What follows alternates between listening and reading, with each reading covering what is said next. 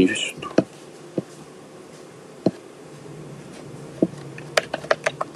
つまらせ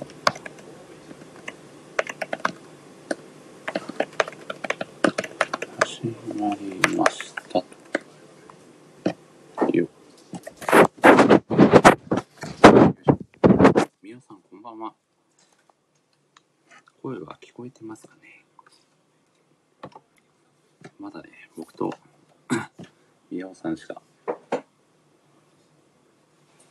いない感じですね。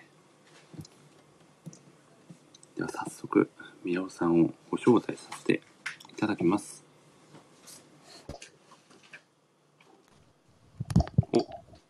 こんばんは。あ、宮尾さんこんばんは。今日はよろしくお願いします。あ、今日よろしくお願いしま す。お願いします。あ、小川さん来てくださいました。あ、澤さんもありがとうございます。アホイです。あほいアホイがアホイ。小川さんはチェコに住んでるわけではないですけど、アホイをもはや公用語のように使ってますね。素晴らしいですね。素晴らしい。いやー、あ、澤さんが今日は聞こえるぞとよかった ですね。次からあれですよこんばんねは。社名参加への。あ、岡さんこんばん は。追蔵来れなかったですもんね、澤さんは前回。いやー、残念でしたいねや。ー本あ当のに会話残念でしたね。おドラムさんが紹介し、こんばんは。いやー、続々とありがとうございます。いやー、皆さん、ついにこの日が来ました。 来てしまいました。来ました。いやー今回はですね、あの前回、4ヶ月前ですかね、前回は。もうそうですね。になりますよね。えー、隔月観光の、えーキャプテン翼マガジン。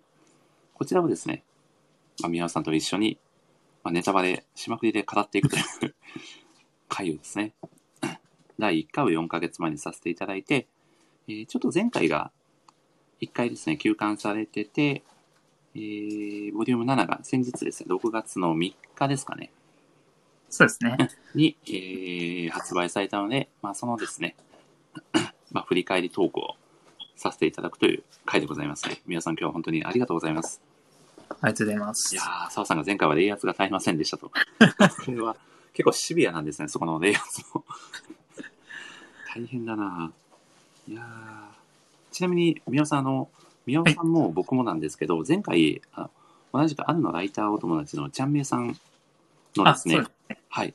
えっ、と、漫画ライターの漫画たりという、まあ、スタンド FM 内屈指の人気ラジオチャンネルの、あと、えー記念生配信会がございまして、そうですね。200回記念ですねそう。なんですよね。まあ、そこにですね、ゲストで、まあ、お呼ばれした方たちが、えー普段ちゃんめんさんがおすすめの漫画を3分で語られているように、まあ、ゲストの方も3分で、まあ、語ることを挑戦するという回だったんですけど、宮尾さんもその回ゲストで出られておりまして、トップバッターだったんですよね、宮尾さんが。 そうですね。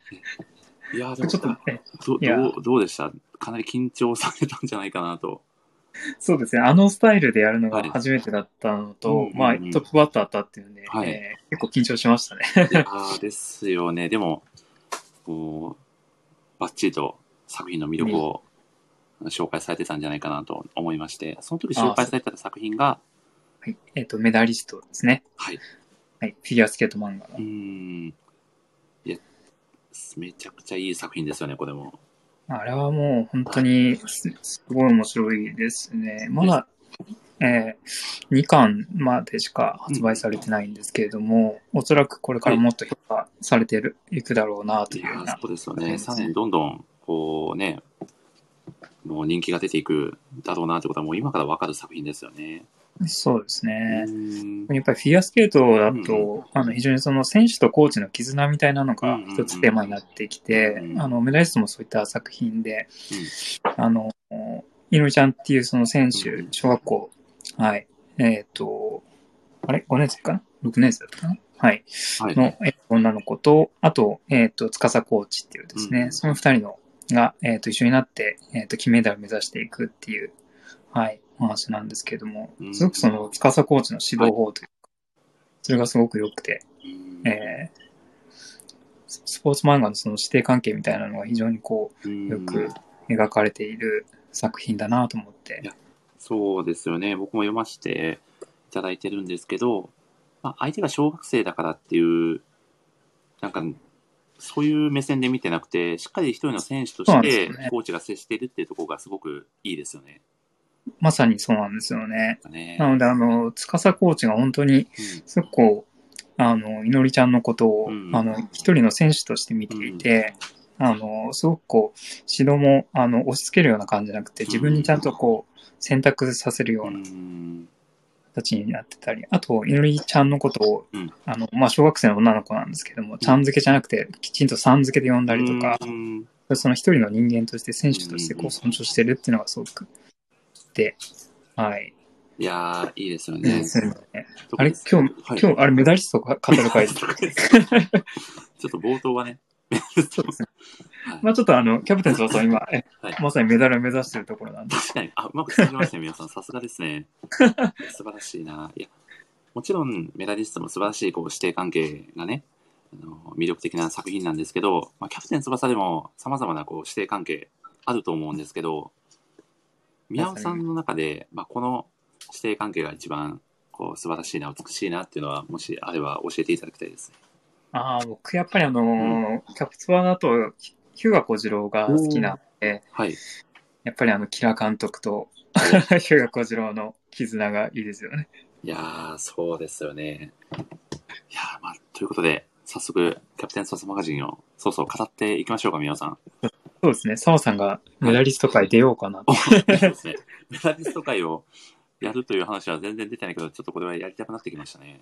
そうですね。またちょっと日改めてやりたいですね。そうですねもメダリスト会あ。れ、あれだったらあれですね、ちょっと冬のシーズンとかにやるのもいいかもしれないですああ、いいですね。ね。ね作品の世界観に絡めて、確かに。で、ちょっとその際は、宮尾さんと澤さんとぜひぜひ。やらせていただきたいなと思っております。はい。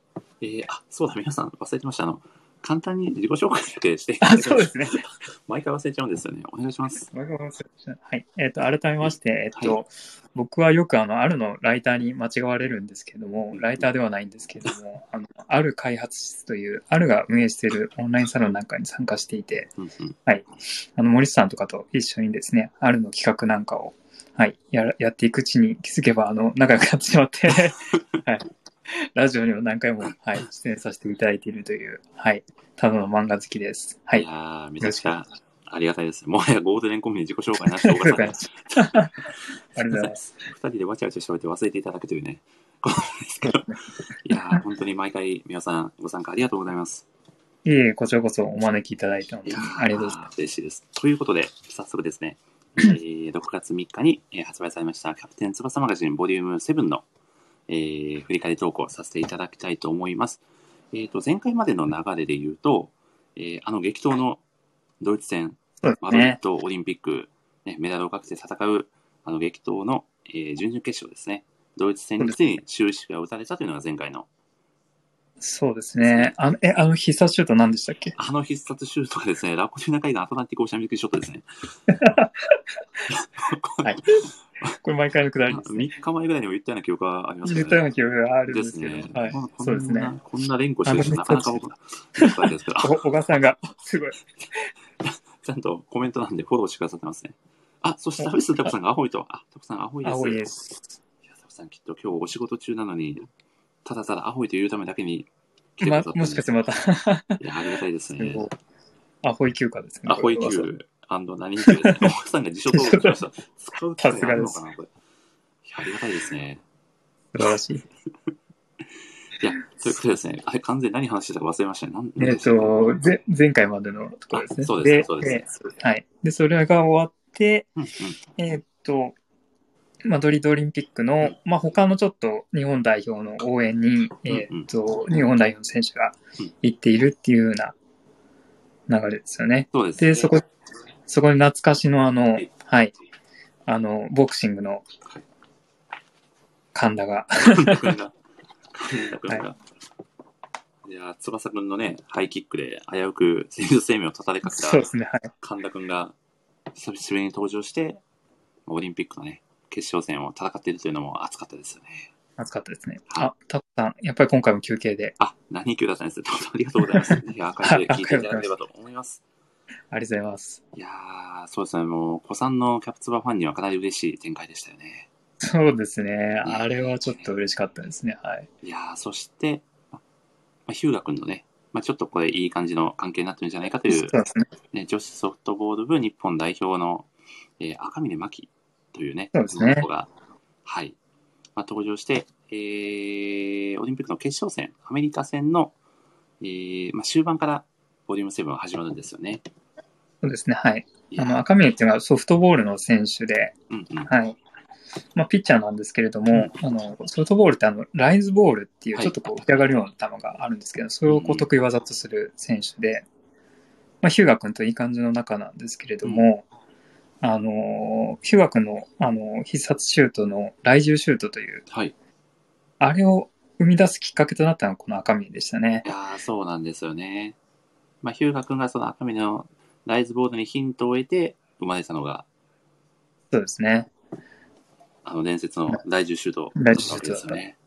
はい。いやー、どうでしたか皆さん、このソフトボール。もうし、冒頭から読んでるとソフトボール漫画なのかなと思ってたそんうでですすけねど。。高橋先生、あの、結構野球好きらしいんそうで、あの、かなり本格的に、あの、野球シーンが、いや、野球ってソフトボールなんですけれども、じっくりと描かれてるんで、これもしかしてこれボリューム8ぐらいまでいっちゃうんじゃないかなと僕ちょっそうとですねドキドキしながら。これあの、サブ、これ最初読んだ瞬間、まあ、サブも丸々来るなと思ったんですけど、そうですね意外意外と1話でね、しっかりまとそめうてでくするとねいう。。きっちりこう、まとめて、はい。いそうやですーね。いや、なんかでも配球とかもなんかすごい、あの、はい。ライズボールで、なんか最後3球のチェンジアップで空振りアウト取るとか、すごいしっかりしてるなって、さすが高橋先生っていうい。や、素晴らしい。もうサッカーのみならず、スポーツ漫画すべてに集ね、卓越しいや、そうてなんですよね。出るっていなう。んか今回の、あの、キャップ、あ、今回のマガジンの、あうんの、最後の方でも、えっと、なんだっけな、パドルとかっていう、あ、はいパデル、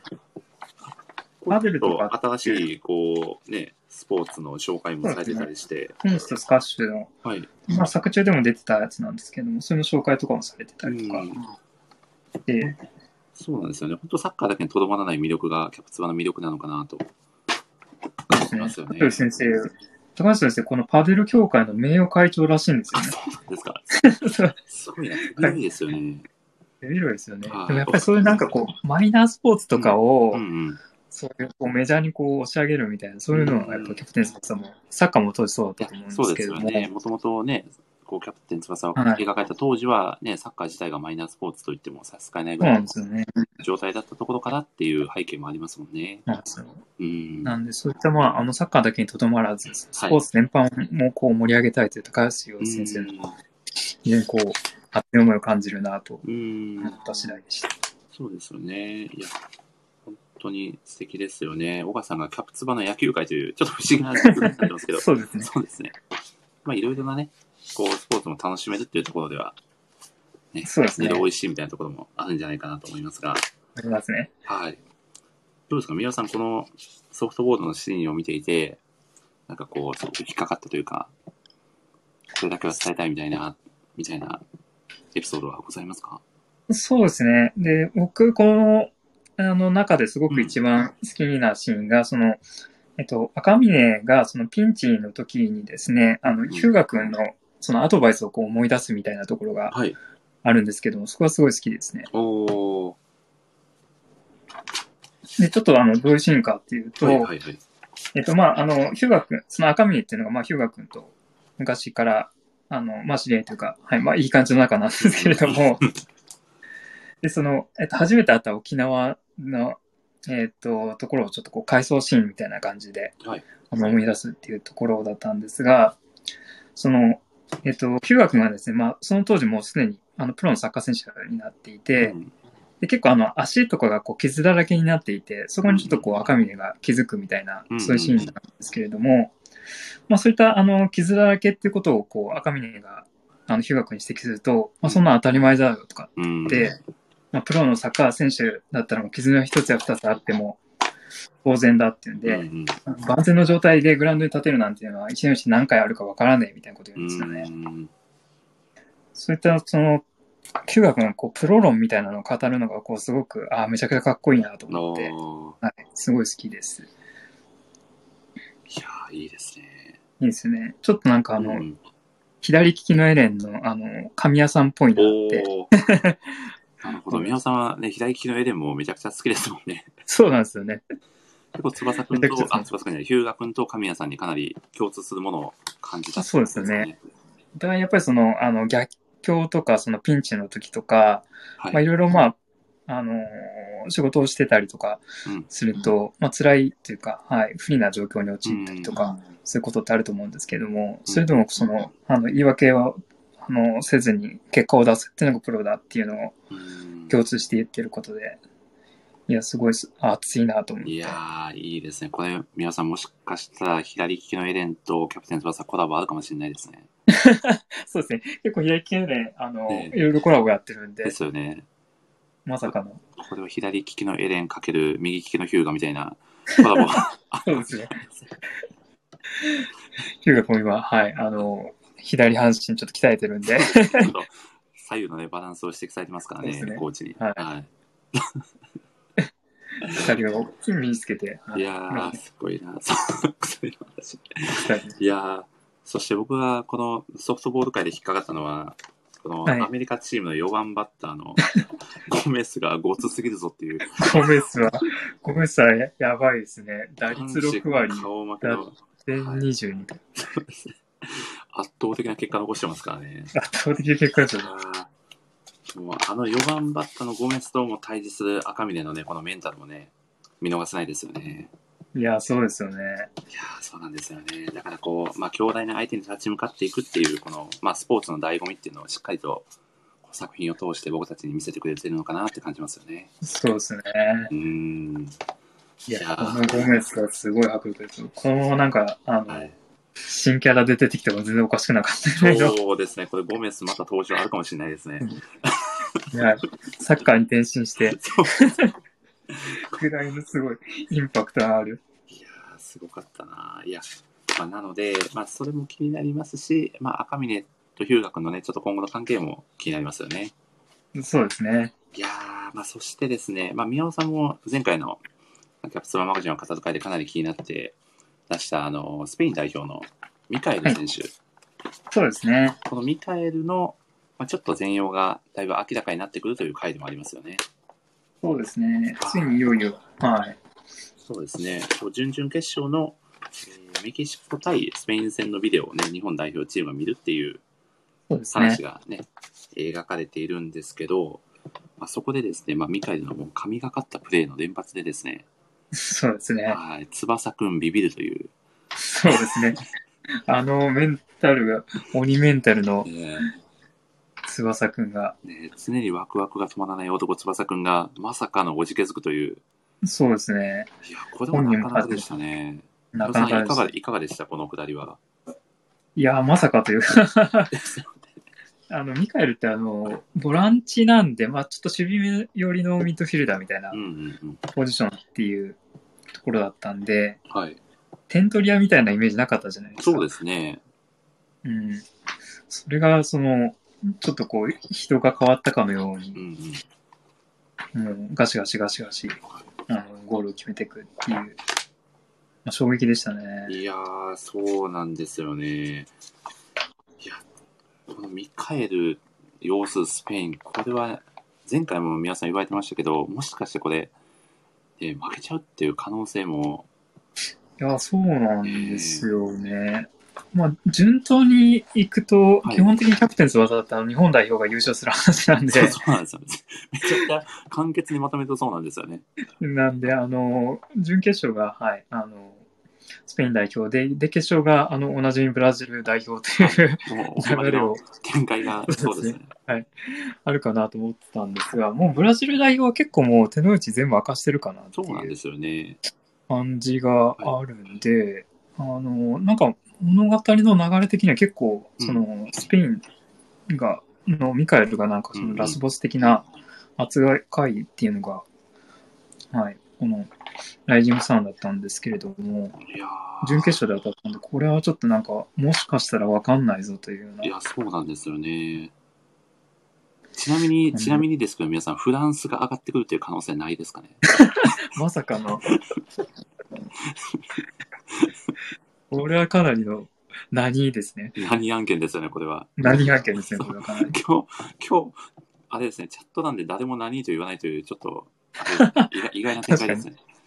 意外ですよね。はい、意外と皆さんあの、スムーズに進行させていただいているというありがたい展開ではありますが、そうです逆ねにちょっと物足りなさも、なくもないですけど、 ちょっとセリフ何一発言っときましょうか。そうです。いやーちなみに、まあ、フランス代表というとですね、あの、あ、宮尾さんが何位と、 ちょっとセリフで一発な言るっほどときましょう。セルフ何位ですね。セルルフフ何何位位ってなんだって感じですか。これ、でも宮尾さん、あれですよね、あの、ちょっと話、それちゃうんですけどはい、あの、宮尾さん、かたくなにどうしたしだけ言わない問題ってあれ一体、何なんですか僕よくわかんないですね。 言われてるあれですよね。そう、何だったり、ね、あの、商用の応援のくらいだったりは危機としてやられてるじゃないですか。そのやのっ、てますね。その、なんていうんですか、この、羞羞恥心の配分が全然わかんない。そうです。羞恥心が恥ずかしくてややらないとか、そういう話じゃ多分ないんでしょうね。もう、もう、なんでしょうね。もう、ここまで来たらもう、引き返せないみたいなところあるんですかね。いや、やっぱり、い一筆的なものかもしれないです。ああー、なるほど。前もちょっと語ったんですけど、あの、お小賀さんの、はい。あの、はいそうですね、あの、この、森さんのラジオ第1回目のゲストが小賀さんだったじゃないですか。はいはいあそこでもう、あの、すごい、もう全力の女子たちを見せつけられて、はい。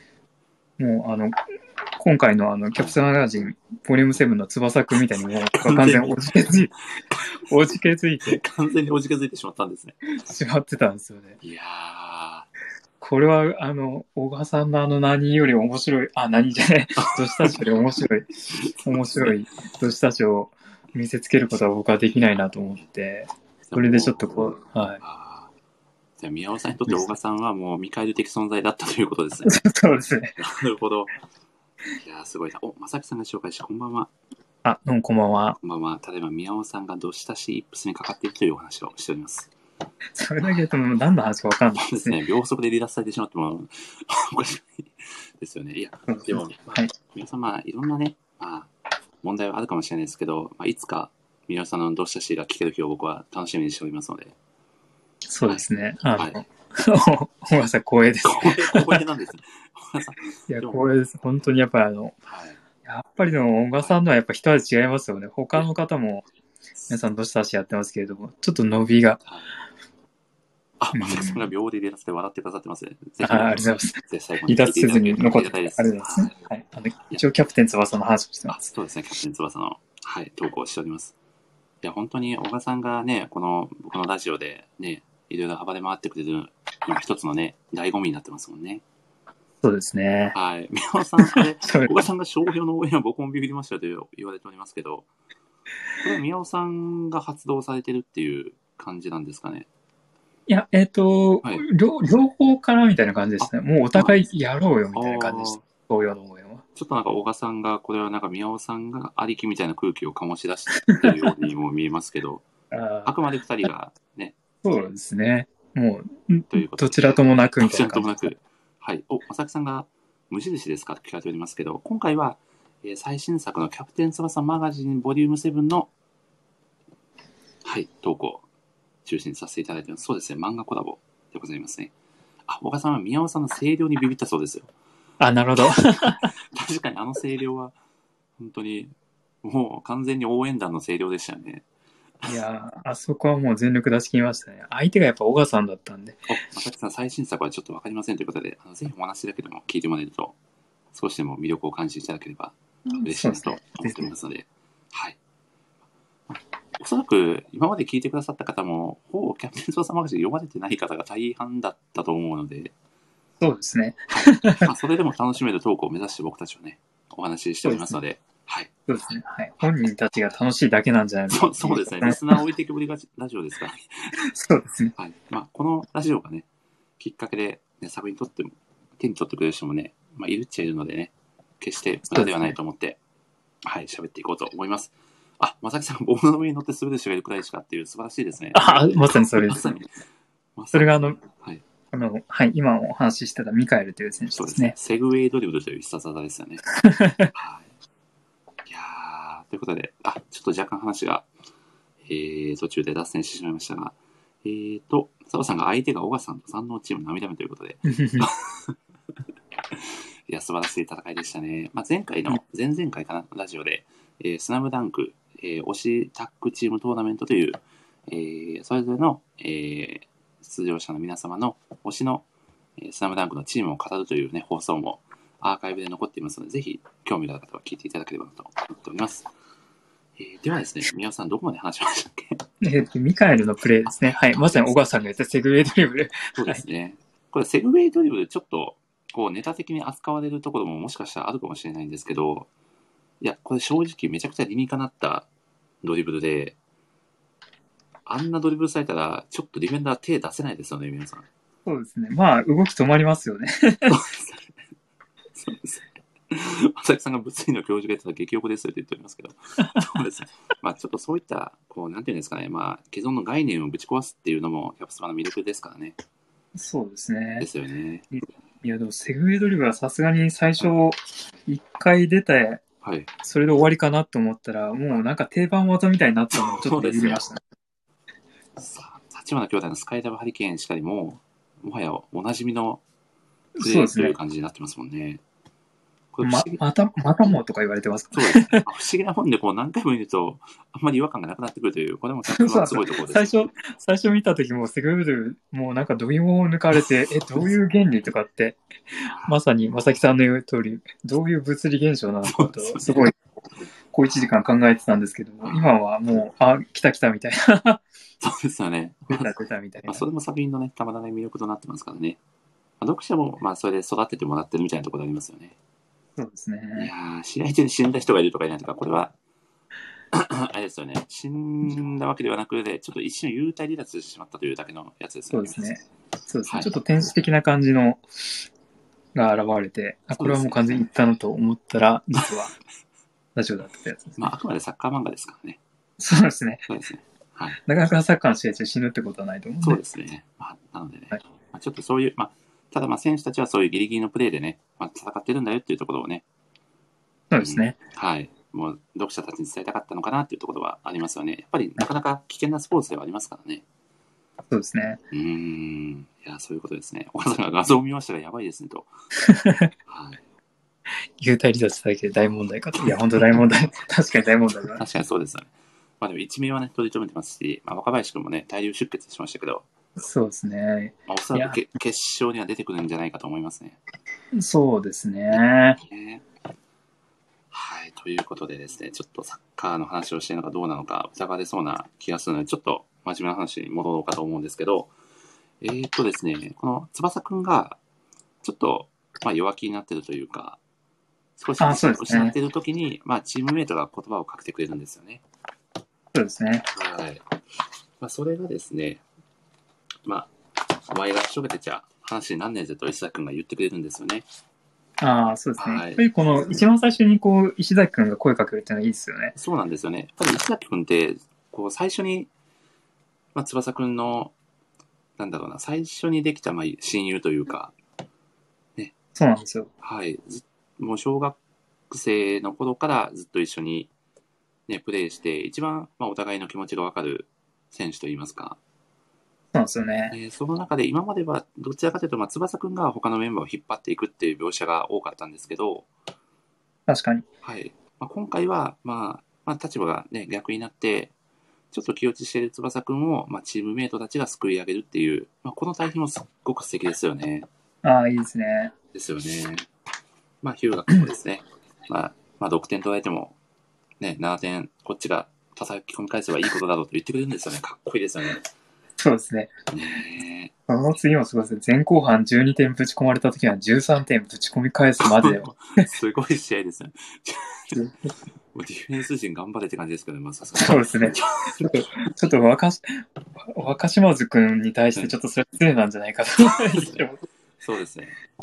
まあまあまあ、最初から森下君が出てたらちょっとわかんないですけどね。ああ、まあそうですね。はい。おそらく準決勝は若島津君がね、セーブキーパーとして出るんじゃないかなという。そうですね。いやーまあそこでですね、翼君が、まあ自分の気持ちをね、盛り返して、ね、自分の持ってる力の限りのサッカーでスペインに挑むよという話をね、そうですね。えー、されるんですが、王さんが12対13野球の話ですけど、いや、もうこれあくまでサッカーの話ですからね。そうですね。すいません。さっき、ね冒頭から、あの、ソフトボールの話とかしちゃったんで、ちょっそうですね。と、あれですけど。 7割ぐらい野球とかソフトボールの話をしてると思われてても、ね、ちょっとね、致し方ないような感じになっちゃう。はい。あくまで、基本線はサッカー漫画ですからね。いやー、でもこの展開も非常に熱いですよね。そして、あの名優、立花兄弟たちがね、あ、そうですね。結束して、ね、最終ページで現れるんですけど、これ、ちょっと僕、まあ、子さんのキャプツアーファンで、まあ、こんなこと言ってしまうの本当に申し訳ないというかお恥ずかしい話なんですけど、はい僕、いまだに、はい立花兄弟の見分けがつかないんです よね。見分けつかないですつ。かないんですよ。み、みや、みやさんどう、どうですかちなみに。つきますかどっちが正雄でどっちが和夫かわかりますかいや、僕もわかんないであ、やすっぱね。大きいですね。そっか。これ分かる人いるんですかね僕全く、こう見分け方が分かんないんですよね。そうですね。なんかこう、特徴があればあれなんですけども、もう完全にシンクロしてますもんね、二人が。シンクロしてますね。ジトー君も毎回合宿のために間違えてますもんね。確かに。ランニングの時に話しかけて、バカ俺は正雄だよとかめっちゃ言われてますもんね。いやー、立花兄弟、あえっ、と、あれ、け、け、け、怪我してたんですよね。 そうですね。あのー最終予選かなオーストラリア戦の、ファイナル、はい。ね、スカイラブハリケーンかましそうでて、すね。ファイナルスカイラバーハリケーンってすごい名前ですけどね。すごい名前ですね。すごいですよね。いやうんー、澤さんがブリーチをロイドロイド的なというおっしゃっておりますが、皆さん、は、わかりますごめんなさい。僕、ブリーチそこまで呼びこ込んで、れ澤さんとかに声申し訳ないです。申し訳ないですけど。いやーえいやただちょっと僕、この見開きで気づいたんですけど、中西君と高杉もなかなかに顔が似てますよね。ー、似てますね。いやー、ちょっとこれも中西が舌をペロって出しなかったら正直僕もわかんなかったですね。そうですね。 長西くんなんか舌出すイメージありますそようですね。ね。ずっとなんか舌をペロッとしてるイメージが、ペコちゃんみたいなイメージありますけどね。そうですね。あんまスポーツの最中舌出さない方が。そうですね。しかもゴールキーパーなんでね、ちょっとね、そうですね。勢い余って舌感じようみたいなシーンがそうです今ね。後ないか心配ですよね。危ないですね。いやー、澤さんがすみませんとおっしゃってくださってますね。おばさんがリンク貼れなかったと。あ、リンク貼れないんですね。そうなんだ。うんいやー、ちなみに、宮尾さんはいかがですかこの、黄金世代が続々と集結している中で、ちょっとこのキャラは飾りたいみたいな、あったりしますかまあそうですね。なんか、岸田とか久しぶりに見たの。シャープって言った。シャーク、岸田でピンとくのは多分僕ぐらいしかいないんじゃないです か。あの伝説の対戦ですよね。そうですね。ですよね。いや、とか、もう久しぶりに見たなっていう感じですよね。あとちょっと、はい。ちょっとそのシーンから戻っちゃうんですけども、あのみんなでランニングしてるシーンあるじゃないですあか。、はい、ありますね。そこの中、掛け声があの、わっせわっせっていうのが結構、 個人的にちょっと軽くツボです。そうですわっ。せわっせわっ日せ本わっがせこう。比較されそんな掛け声で走ってるチーム、今、そうですね。存在するんですね。びっくりしましたね。ちょっとここはね、時代が、そうですね。まああれかもしれないですね。えーこれちょ、ちょっとはい。 はい。あの、何気に気になりました。気になりましたね。ちょっと今後ランニングするときも取り入れていきたいですよね。そうですわっせね。これから走るときちょっとわっせわっせって言いながら走ろうか。わっせ。わっせわっせで走ってる人、僕見たことないですね。多分今まで人生で。そうですね。いやー、すごいな。まあ、これもおそらく木田監督のね、取り入れた練習法のあーああー、かもしれないですね。キラ監督だったら言いそうですね。そう、そう、そうですよね。年代的に。いやーということで、おそらくボリューム8では、スペイン戦がね、序盤が描かれるのではないかなと思いますが、宮尾さんどうですあかスペイン戦のこう結末、どのように予想されてますかいやー、ちょっと本当読めないですね、今回は。まあ、順当にいけば、日本代表が勝つんですけれどうも、ん。まあ、先ほど言った通り、やっぱりちょっとその2回の不気味なところがうん。あるんで、まあ、とはいえ、やっぱり日本代表勝つんじゃないかなと思ってるんですけどね。いやー、そうですね。やっぱり最終的には日本が勝って、まあ、ブラジルとねっていう。そうですね。流れを信じて疑ってはいないのですが、そうですね。まさか次戦のブラジル、フランスで、うん。いフランスが勝つっていう。 や、これままささかかのの展開ね、フランス対スペイン可能性ありますからね。まさかの。私と3位決定戦をもうですね3年ぐらいかけて描くみたいな可能性もね、なくはないですけど。なくはないですけどね。いや、ちょっとこれ本当に展開が読めないですし、やっぱりまあスペインやね、フランスも、やっぱ現実の世界ではかなりの、ね、強豪チームですから、そうですねね。どう、こう、このパワーバランスというところがね、以前はね、やっぱりブラジルが世界一のチームでっていう、そうですこうね。認識のもと描かれてたところはあるのかなって感じますけど、確かに。ね、現在のね、こう、フィファランキングとかを、まあ、鑑みても、ちょっとどういう展開になってくるのかなっていうのは気になるところですよね。いや、そうですうね。んそうですね。なんで、ボリューム8だと、まずは、あはの、いブラジルとフランスの試合がやるんですかね。うーん、そうですね。ですね。123問の終わりが、ブラジル VS フランスの模様はとかって書いてるんで、の引きなんで、まずそっちからですかね。そうですね。まあ、フランスもね、かなりいいメンバー揃ってますからね。ナポレオン君、ピエール。ピエール、そしてボ、ボッシ君とかもいますからね。どんなの聞いてちょっと この、なんか、つぶらな瞳だったことぐらいしか覚えてないんですけど、はい、フォワードで、なんか、要所で外してしまうイメージ の。はい。ボッシ君のシュートが、あの、クロスバーのはるか上に外れて、PK 戦突入するっていうのは、ちょっと、山で覚えてます。はい。なるほど。はいさすがです。 そうですかね、これ。いやー、ということで、まあ、次回のね、キャプテン翼マガジンもかなり目が離せないということで、ちょっと本編そうでのすねトークはこの辺りで終えようかなとはい思います。そして、毎回ですね、まあ、これが楽しみで生きてるみたいなところもあるんですけ ど、はい。これ新章がついに開幕したキャプテン翼メモリーズそうですね。ですね。ぜひ、ここは宮尾さんに語っていただければなと。そうですはいね。まあ、まずはそのプロローグということで、うんうんうんはい。あの、あの、あのキャラクターが来ましたね。そうですね、ついに来ましたね。えーオリンピック代表監督、キラ構造がキラ構造監来まし督た。。来ま したね。あーこれ、宮尾さんが作中で一番好きな指導者ですもんね。そうですね。はいや、そうなんですよね。キラ監督といえば、やっぱりそのヒューガ君にあの、アドバイスを送った、うんあの、メーゼルはあの、あの心臓を蹴破ってでもとっていう、 そうなんですよね。まあ、ここで、こう、ヒューガ小次郎の、こう、なんていうんですかね、こう、キャラクターがもうまさに確立されたんじゃないかなというような、そうですうね。ん。いやーなので、まあ、非常に、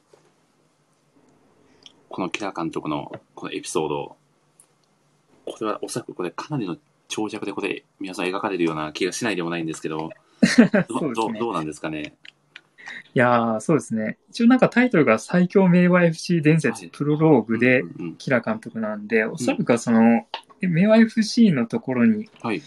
次次次回からは、あの、焦点が当たっていくのかなというふうにはそうです思うんね。ですけれどうんも、虎尾くんさんが紹介してありがとうございます。いやー、まあ、名馬 FC といえばね、あいつら本当に小学生なのかというような、 ね、異常なこのオーラを放ってますもんね。そうですね。いやー、そうなんですよ。そして、そこに、あの美咲くんがいる時代の名和 FC という、もう名馬 FC が最強だった時代のそうなんですとこよろがね。ね、描かれるっていうことですもんね。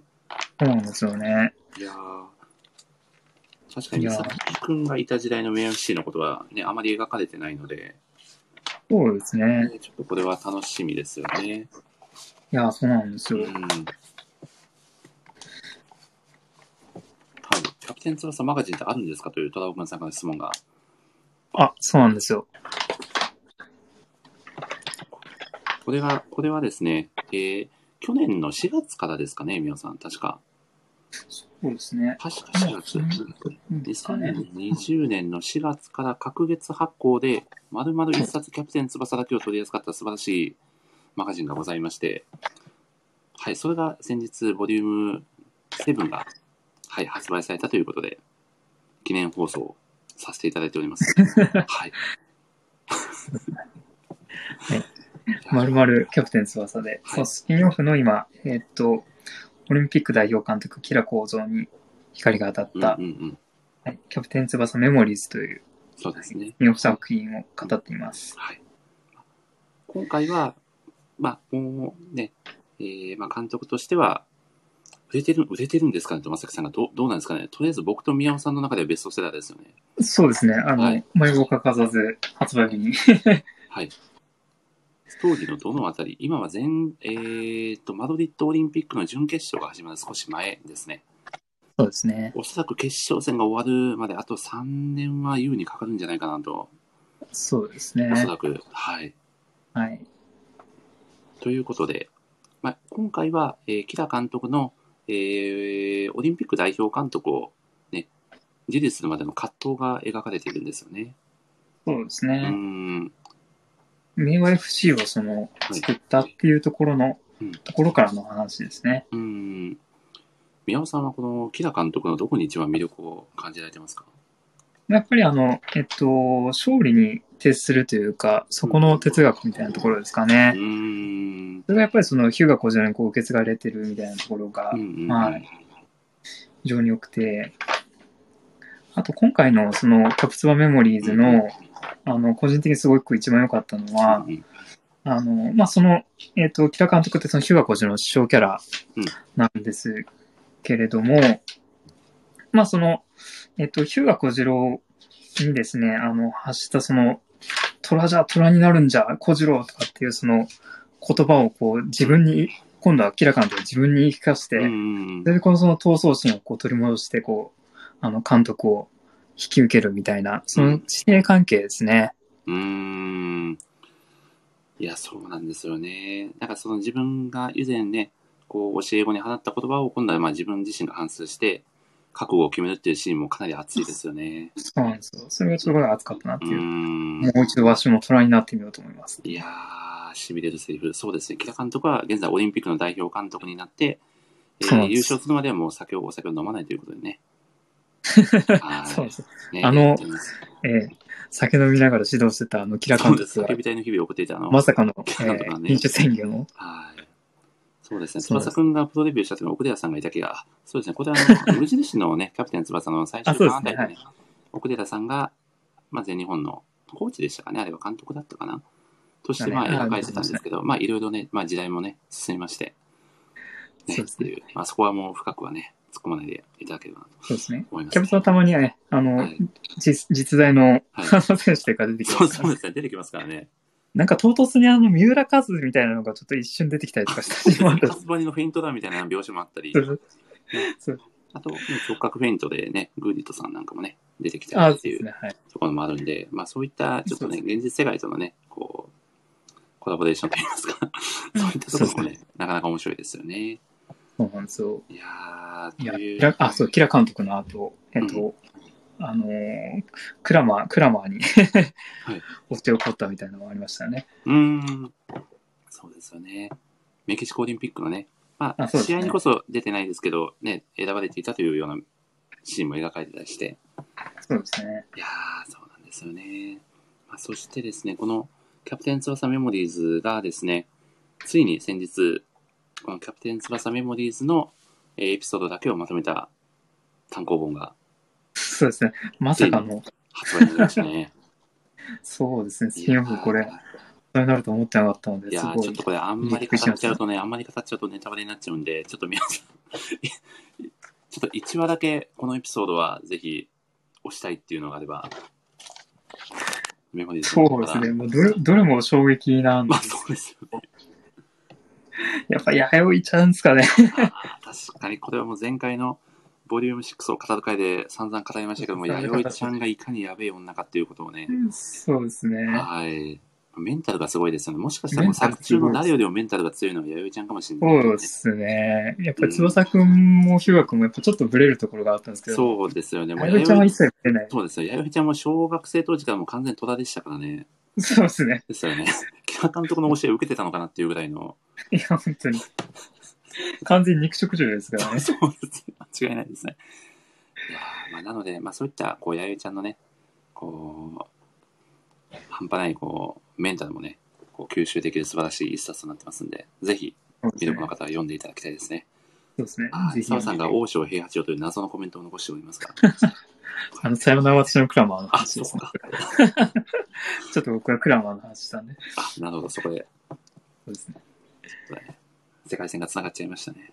お願いしますね。まあ、そんな感じでですね、まあ、本当にこう今までなかなか描かれる本編では描かれることのなかったこう隠れエピソードをね楽しめるのが「キャプテン翼マガジン」の魅力なのかなとも思うので、そうですね。ね、そういったところもねぜひこう読者の方はねこう楽しみにしていただきたいですしもしあのまだ作品を読まれたことがない方はもしかしたらこうキャプテン翼メモリーズから入ってみるのも面白いかもしれないですよね。そうですね。あの、まあ、おそらくキャプツは全く知らないっていう人はそんなにいないと思うんで、うんうんはい。あの、キャラクターのその深掘りがうんすごいんで、楽しみ。若林くんちがめちゃくちゃ、あの、金持ちとかですね。はい ごちそうがすごいとか、そういうのが。ん確かに僕もこう子供心に「キャプテン翼」を読んでいた時になんで同級生なのに若林くんのことをその伊沢くんとか滝くんはさん付けで呼んでるのかなってけちょっと引っかかってたん で確かにそれありましたね。そこがクリアになったのもちょっとああそういうことだったんだあっていうなるほどという。はいお虎尾くんさんが「キャプテン翼」は高校編までしか見てないんですおあなるほどこれは高校は、あ、あワールドユース編までっていうことですかねあのね、えーっとそうですね。もしかして中学生編のことかな。あ、かもしれないですね。こう、まあ途中で正直離脱しちゃうっていう方も、やっぱり一定数おられると思うので、皆さんどうでしょうこう、比較的最近のこのキャプテン翼の魅力ってどういうところにありますかね一つは前半でも語らせてもらった、こう、翼くんだったりの、こう、挫折だったり葛藤もしっかりと描かれて、そこから這い上がっていくっていう描写が、一つ挙げられるかなと思うのですが。そうですね。あと、やっぱりその、えっと、現実のその作、うんプロあのプロになるんで、あうんの、現実のそのプロのチームがこう出てくるっていうところがうんうんあるので、結構あの、それぞれあの、例えばヨーロッパサッカーが好きな人とか、とかだと、あの、まあ、翼くんがそのバルセロナに入団したりとか、うんうんうんはい。あと、若林くんのその、えっ、と、あ、若林くんだよな。えっ、と、若林くんが、えっ、と、ハンブルクか。そうですね。はい。から、もしかしたらちょっとこう、えっ、と、バイエルンに移籍するみたいなですね、うんうんとかあったりとかなんで、そういったそのヨーロッパサッカー好きな人とかは、そういったそのクラブチームとかが出てくるので、そういったところも楽しめるかなと。うん実際にこう実在する選手をね、モチーフにしたキャラクターなんかもかなりそうねなん、出てくるので、そういった、そうですねね。楽しみ方もできますよね。そうなんですよねう。ん。はい。バルセロナのそれこそ、はい。往年の名選手を、はい。持田選手が結構いろいろと、うんグラウディオラさんとかですね。うん、そうですね。ススタジアム面もね、そのまま確か出てきてあ、そうですね。たので、はい。アンプノーとかですようね。ん。なんかそういったヨーロッパサッカーにね、ちょっと親しみがある人は、より楽しめる構成になってるのかなって感じますね。そうなんですよね。はい。まあ、リリバウールさんっていうブラジル代表の選手もいるんですけれども、多分、元が、えっと、リバウドか、うんうん。とか、あと、ロベルト・カルロスをモチーフにした選手がいたりとか、あ、そうですね。はい。いやー。いや、お、トラさん、ライバルのキャラが面白かった。うん若島津が好きでした。ああ、いいですね、若島津。うん、いや、僕も大好きですよ、島津。学校のサッカーの授業でキーパーをして、手刀でボールを弾いた突き打ち退治し ました。 これはすいません。これめちゃくちゃありあいる。や、でもこれめちゃくちくちゃありますよね。美輪さんもねは、い前前々回かな、あの、来週シュートすね、試みると、高確率で足をぐねるみたいなこと言われてまゃ。しそたうもんでね。すね。来場シュートはもう確実に、はい、裏の足を持ってかれてやられてしまうそ。うですね。いや、なんで、あれは若島津くんだからね、空手のね、ね、素養があったからこそできる技っていうことですよね。いやー、そうなんですよ。うーん、手首からその指先までやっぱりこう鍛えてるんで、そうですよね。あれはちょっとこう真似するともう完全に危ないですね。そうですね。おそらく監督からもかなり怒られるんじゃないかなと思いますね。 そうですね。はい。僕も昔ゴールキーパーやってて、三角飛びを試みようとして、普通に遠出見に行った方が全然早かったみたいなことが何度もありました からね。 そうですね。はい。一旦、ちょっとね、ボールから離れるみたいな動作になってしまうのでそ、うですねは。い逆方向で飛びますからね。そうそうなんですよね。多分その、バーを利用してるうちにゴールに吸い込まれてるみたいなことは ね、 そうですね。多分経験ある人は何人もいるんじゃないかなと思いますね。いやー、そうですね。いやーまあなんでそういう必殺シュートの、こう、再現するみたいなのも結構楽しいですよね。確かに。実際にね、テレビ番組でもね、反動収束人法あ、そうですみたいなねな。んていうのもね、あったりしそういてう、筋があるはい。うんなんかそういったところからこう作品を知るきっかけになるっていうのも、キャプテン翼の、なんかすごいところだなって思いますよね。確かに。うん。そうですね。あと、その、今回のそのキャプツバーガーマガジンの、はいあの、毎回あの、えっ、と、インタビューがすごい豪華あじゃないですか。そうですね。はい。で、今回、その、インタビューしてたのが、いえー受けてたのが、えっ、と、日本代表の富安選手ですね。そうですね。イタリアのリーグでプレーしてる富安選手そうですはい、が受けてて、で、ちょっとそこで面白かったのが、んもう富安選手、あの、一番最初にその、キャプテン翼のシリーズ読み始めたのが、あの、ロードトゥ2002からだったみああ、たい書な。かれてましたね。そうですね、はい。で、そこから読んだんで、結構その、あのーそこからその無印の方に戻ると、結構キャラクターのギャップがあって、それがこうびっくりしたみたいな話がうあって、まん。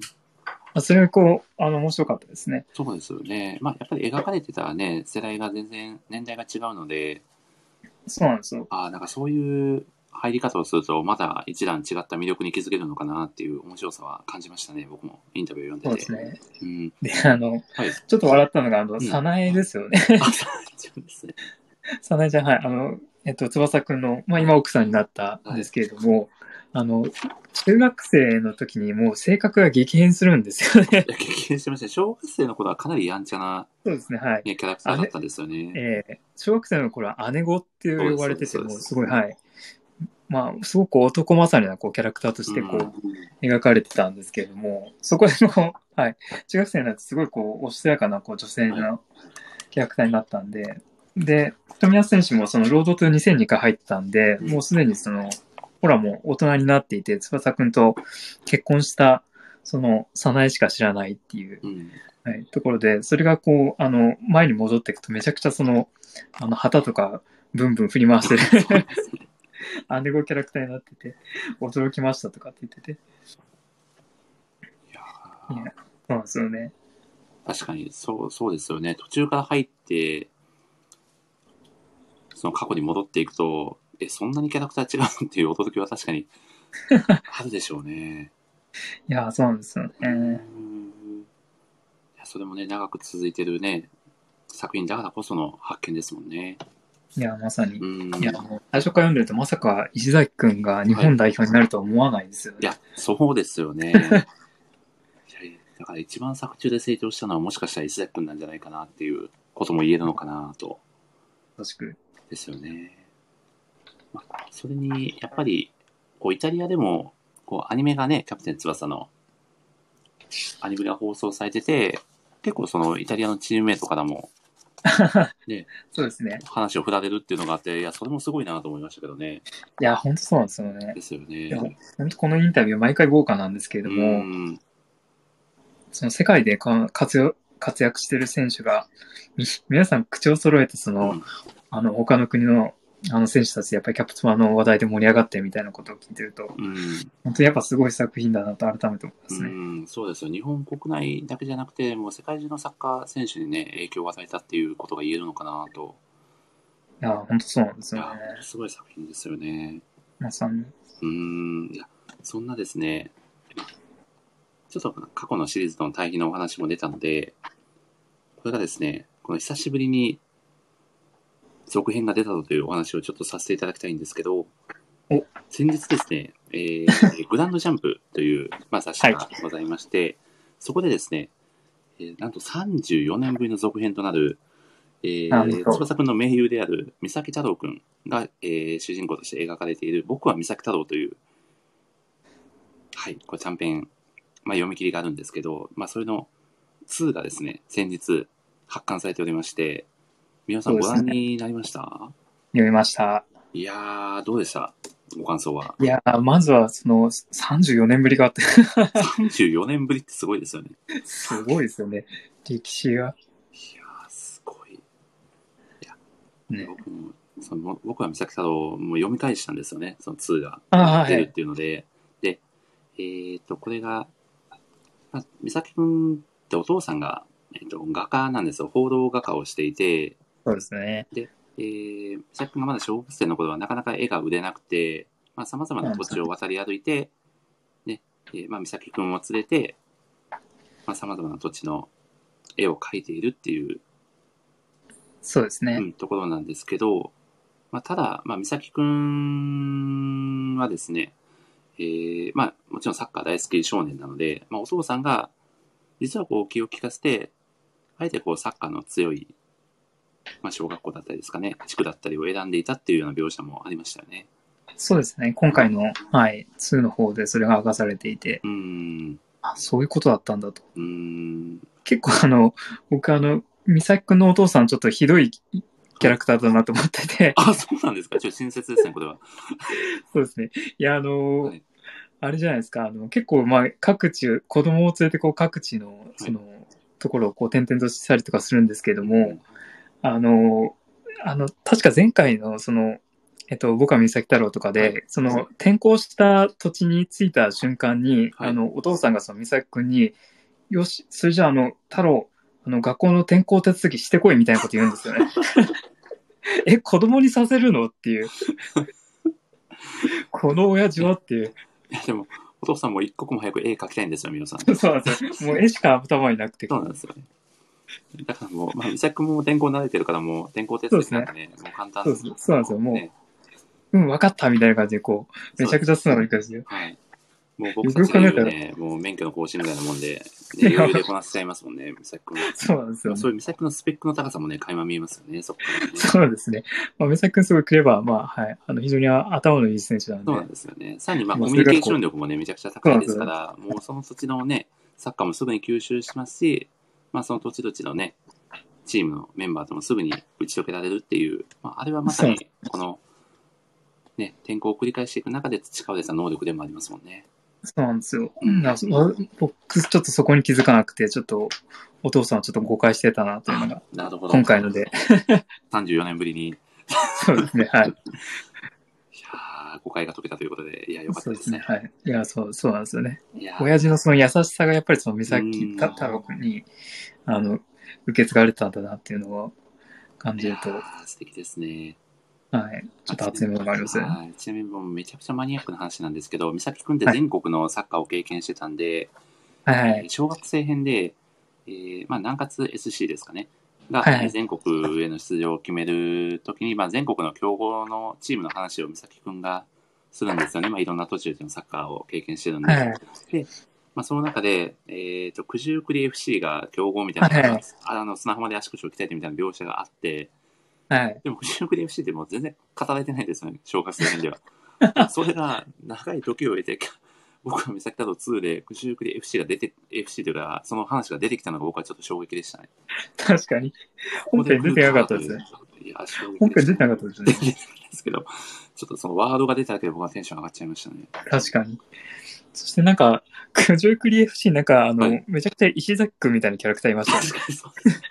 いや最初あれ、え石崎くんがいるとか思ったら、あ、違うって思って。確かに、富良野小学、富良野小学校にも、なんか南葛中にも、めちゃくちゃそっくりなキャラクターいなかったかなみたいな、ツンツンした髪のキャラクターがいたりして、まあ、ちょっと、そうね、作中で時折起こるドッペルゲンガー現象みたいなことが、そ そうですね。はういで。すね、まあ、端々で起こってるっていうのもね、作品の魅力ですよね。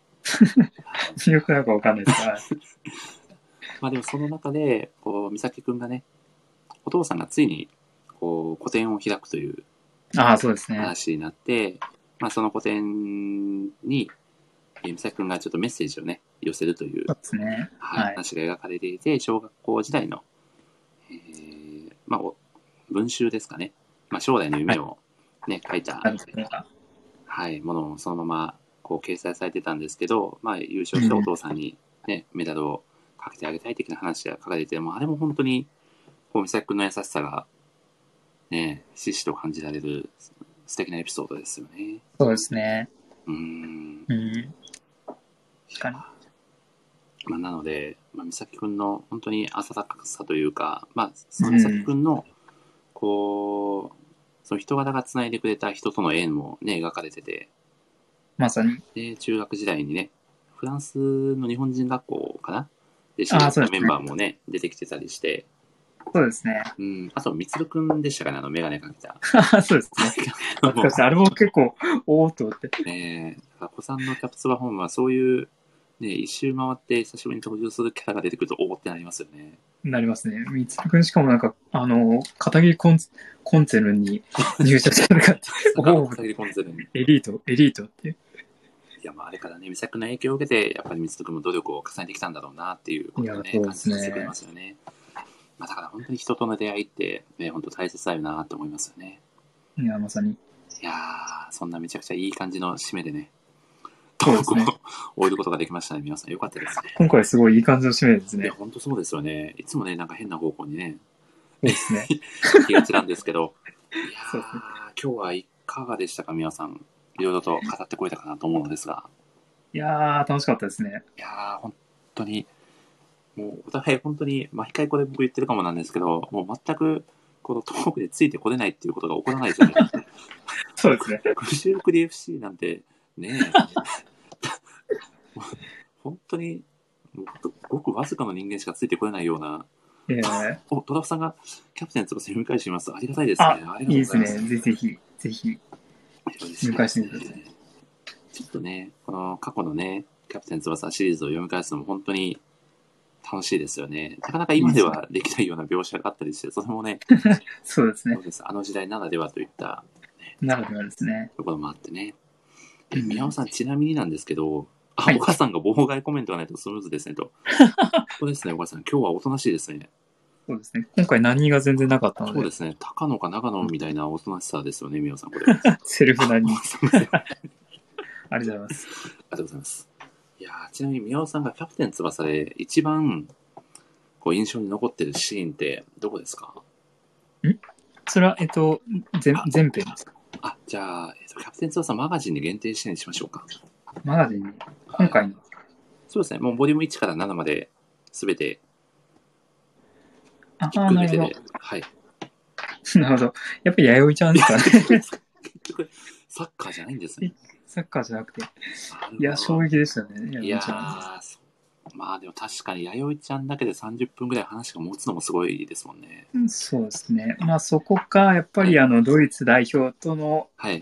はい、あの、決着の、あーあのショット何でしたっけあれですよね。ラコドゥイナ海岸アトランティックオーシャンビューティーショットですよね そうですね。僕もあのシーンが一番印象に残ってますね。印象に残ってるっていうかもう、何、何回も言わされてるんで、印象に残らざるを得ないみたいな感じですね。そ澤う。さんが試合じゃないだとと。じゃないだと。はい確かに。でも試合以外にも魅力がね、もうそうですね。マガジンはそううですね。んそとうこいろうな、んですよね。はい。はい。もう、キャプツバの魅力がもうこれでもかと詰まったいと。や、そうなんですよね。そして、宮尾さんがおっしゃってくださった、このインタビュー記事にも代表されるように、キャプテン翼愛を語ってくださる場でもあるので、そうなんですよ。そういった喜びもありますよね。あ、この選手も、キャプテン翼好きなんだとか、そうなんですよね。うん、なんかそういったところですごく、なんか同じファンとして嬉しいっていう気持ちにもなりますよね。そうですね。うん今回もインタビューが、そうの、ん、冨安選手と、あと、なな、ななみ選手も、あ、そうですね。七海さななみひろしん選もあ手りもま、すよね。あ、もう引退したから選手じゃないですね。そうですね。が、えー、すごい、はい、おおと思って。うん。いや、本当に皆さんね、キャプテン翼をもう通ってきてるんだなっていうのを感じますよね。そうですね。うんやっぱりそ、の、ななみさんとかも完全にその世代なんで、はい。もう当時、しかも、あのー出身が静岡なんですよね。ななみさそうんですよね。キャプテン翼もね、小学生編は、まあ、中学生編もそうですけど、静岡をね、舞台に描かれてますもんね。 そうなんですよ。うん。で、モデルとなったその、あの、南葛小学校をこう探して回ったとか、 そういうこう、 心温まるエピソードが。いいいですよね、そういうエピソードも。いや、多分静岡の当時の少年みんな多分そうだったんじゃないかやなと思うと。ー、でも、でしょうし、もうサッカー少年はみんな、こう、ドリブルしながら、ね、学校を行き来してたんじゃないかなと思います いね。や、そうなんですよ。ん危ないです よね。あの危ないですね確かに。それこそなんか車にひかれるんじゃないのかっていう。翼くんほどの強運がない限りね、大変なことになりますからね。サッカーボール偶然のおかげで偶然助かったみたいな。そんな偶然あるって感じですけ どね。そうですねまあ、。サッカーに愛された男だからこそのエピソードですよね。いや、そうなんですよ。いや、車にひかれるあの、キャプツはあるあるなんて、本そ当うですによ。ね。もうそうサスペンス的なちょっと要素もありますからね、曲 の何回聞かれてるんだっていう、そうですね交通事故、ひかれがちっていうの思はいがちっていう。いやー、いやそんなわけで、いや、みおさん、本当に毎回毎回ありがとうございます。いえいえ、ごちそうごち語ょらせていただいて。はい。お、澤さんがプロ選手が未だに語るのがすごいですね。作品の歴史と凄さを感じますということで。今さいにや、そそうですよね。ずっと記憶に残ってるっていう何よりの証明ですもんね。うなんですよね。あ素晴らしいですね。いや、では、えーキャプテン翼マガジンボリューム7のトークも ですね、いよいよ、まあ、終盤ということで、締めに入らせていただこうかと思います。お、あそして、シャメさんが紹介して シャメさんこんばんは。あ、どうもこんばんは。かなり終盤も終盤でございます。中盤の中盤でした。いやーということで、チャンメイさんも来てくださったんで、どうでしょう、宮尾さん。今までのトークを、えー3分でぎゅっと凝縮 して、はい、喋っていただければいいんじゃないかなと思うんですが、いかがでしょうか。それはちょっと無理ですね。 お帰りです。ただいまです。ということで、お帰りなさい。いやお帰りなさーということで、宮尾さんにあの3分は断られてしまいました。申し訳いございや、ません。 3分で語るの、本当にあの、ちゃんめいさんの職人芸だなとい思や、っ本て。当そうですよね。前回あの、我々も、はい。はい、やらせていただいたんですけれどいやもー、しかめもちゃくちゃ難しいなって。めちゃくちゃ難しかったですね。しかも僕2回目に関しては完全に無茶ぶりでしたもんね。もうビビりまし そたうね、あですれよは。ね。いや、あれすごかった。え、でもあれも森さんのあれすごかったですね、あ、本当ですかいえや、嬉しいです。はいあの、キャプテン翼をね、え3分で語らせていただいたんですけど、本当に、いや、でもその時に、ま、使わせていただいたセリフで、あ、ちゃんみやの、本日のちゃんみや ちゃんみやさんを文字みや、みやちゃん、みやみちゃやんちゃんみみたいたいなな。感じだったんですね。いや、すごいそうな。ですね。いや、その時も、ちょっと宮尾さんとお話しさせていただいた中で、あの、宮尾さんが言われていた、あの、ドライブ感って いう、引用させていただいて、もう宮尾さんとの、そのラジオ会がなかったら、あそこまでは喋れてなかったんじゃないかなと。いやー本当にあ素晴らしかったでいすや。ー、嬉しいです。ありがとうございます。いや、本当に、ね、今日も語らせていただいたんですけど、まあ、これだけ多くのね、こう、未来のサッカー選手、子供たちに夢を与えてくれた作品なんだということが伝えれたのかなと思うと嬉しいですね。そうですね。はーい。いやーということで、今日はですね、キャプテン翼ボリューム、あ、キャプテン翼マガジンボリューム7と、えーキャプテン翼メモリーズ第1巻ですね、のお話と、えー34年ぶりの続編、え ー僕は三崎太郎2をね、語らせていただくという構成でお伝えしてきましたが、皆さん、今日はいかがでしたかいやー本当に、あのー楽しかったっいていうのーに楽しいです周ね。知するのと、あと、やっぱり次回のボリューム8がますます楽しみになってきましたいやーほんとそうですよね。ね。はい。いやー、これもう本当、僕と皆さんも打ち合わせ5分しかしてないですからね。こそ うですね。それでこう1時間以上、れだけひたすら喋ねり、続けて会話をね、持たせられるっていう、まあ、これはもう本当に作品の魅力につきますよね。いや、そうなんですよね。うんまあ、そしてまあ、 ね、僕たちもまあ作品愛も相まってというところで、はい。そうですね。チャンメイさんがチャンサワ と、感想と。いチャンサワと、いですね。この悪ノリ感。はい。あれですね、これはおそらく澤さんがおすすめのブリーチを74日間毎日語ると いう、はい。おそらくラジオ番組が始まる可能性がしてきましたね、皆さん。ありますね。いや74時間語るかもしれない。 74時間、これはすごい。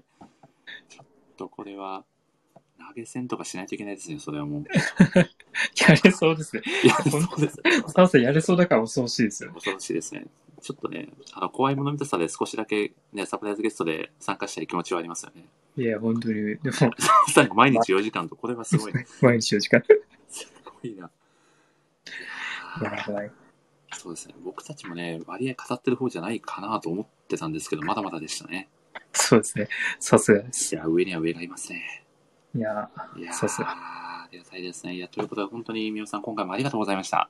いや、こちらこそありがとうございました楽。しい時間を本当にありがとうございます。いえいいやこちらこそということでえーちょっとだけですね、次回のラジオ会の、えー告知をさせていただこうかと思います。はいえー次回はですね、えー6月の、えー12日の土曜日、あ、もうすぐですね。えっとですね、3日後ですね、今週はちょっと無視ラジオウィークということで、すごいハイペース。あ戸田奥野さん、ありがとうございました。ということでこちあらこあ、そありがとうございまあす。今回はですね、えーアンデッド・アンラック、えー週刊少年ジャンプで、はい、連載されております、そうアですンねデッド・アンラック、通称アンデラですね。こちらはですね、えー今ラジオを聞いてくださっておりますかね、澤さんとちゃんめいさんをダブルゲストにお迎えしてお、語るという、は素晴い、らしい。はい、もう冒頭からゲストをお二人で、はい、なるほ語ど。らせていただくという、はい、ラジオでございます。 はい。お、そうさんが何と、ちゃんめいさんがいいね、最高だと素晴らしいですね。ランデタンラックこちのらの回収ですね。そはい素晴らしい。はい。そしてですね、えー、チャンサワ旅 またチャンサワコンビということで、いいですね。そしてですね、えー、旅するタコさんがですね、えー、アンサプライズとして登場していただくと いう、はい。あ、アンサプライズなんですね。はい。サプライズの否定者としてね、登場していただ くので、はい。なるほど。もう言っちゃって OK っ 言てっちこゃとうという、そうですね、サワさんが伏線だったということで、素晴らしいですね、この伏線の回収力。宮尾さんはちなみに作品は読まれいや、僕まだ読んでないんですよ。かなり魅力なんですね。もしよかったらぜひ、あのラジオを聞いていただければとそうです思いますので、ね。はい。はい。いや、でも、あの、本当に、あの、お三方プラス、あまあ、タコさんも4人が好きってことも相当面白い作品なんだろうなっていうのが。そうですね、もう、これはもう、漫画家でしてんのといっても、さすがね、メンバーがね、揃ってくるわけいでやー、本当に。はい。 はい。僕、もう僕、このいいね最高だっていうのは、こう主人公のアンディの、えー、作中に登場するセリフなんですよ。ちなみにですが。なるほど。はい。まあ、これは本当に決めセリフのように、バンバン出てくるセリフなので、なるほどです。はい。多分、ラジオ界でも、相当、たくさん出てくるんじゃないかなと。 何人的な感じで出てくるんじゃないかなと思いますね。はいいい。ですね澤さんが宮尾さんに買わせるのをゴールしますということで。 あーもうめちゃめちゃ多分ゴール笑わせるの簡単ですよ。そう ですねこれは、すごいですね。もう同一戦張りにゴールが決まってくるんじゃないかなと思いますね。ガラアン親方ってこと どう いうこ苦しい。これは苦しとい。ガラアン、これは、ちょっとチャットなんだからこそギリギリ伝わる感じですよね。これはアーカイブではほぼ伝わアーカイブだとちょっとこう、僕は何言ってんだって感じですけど、これはもう金尾川さんの責任ですから。そう、そうですね。はい。ちょっとアンデラ会はもう僕はあの、ツボの否定者ということで喋らせていただこうと思いますので。はい。いやーということいで、や皆さん、楽しみですねはい、次回もぜひあの楽しみにしていただければと思います。はい。はいでは、えーいつもの締めに帰らせていただこうと思います。皆さん、本当に今日はありがとうございました。いや、こちらこそありがとうございました。はい。いや、平日のね、夜にあの聞きに来てくださった皆さん、本当にありがとうございました。いや、皆さん本当にありがとうございました。はい、ありがとうございました。はい、えー、ではまた次回の放送でお会いしましょう。せーの。さようなら。ら。皆さんありがとうございました。さようなら。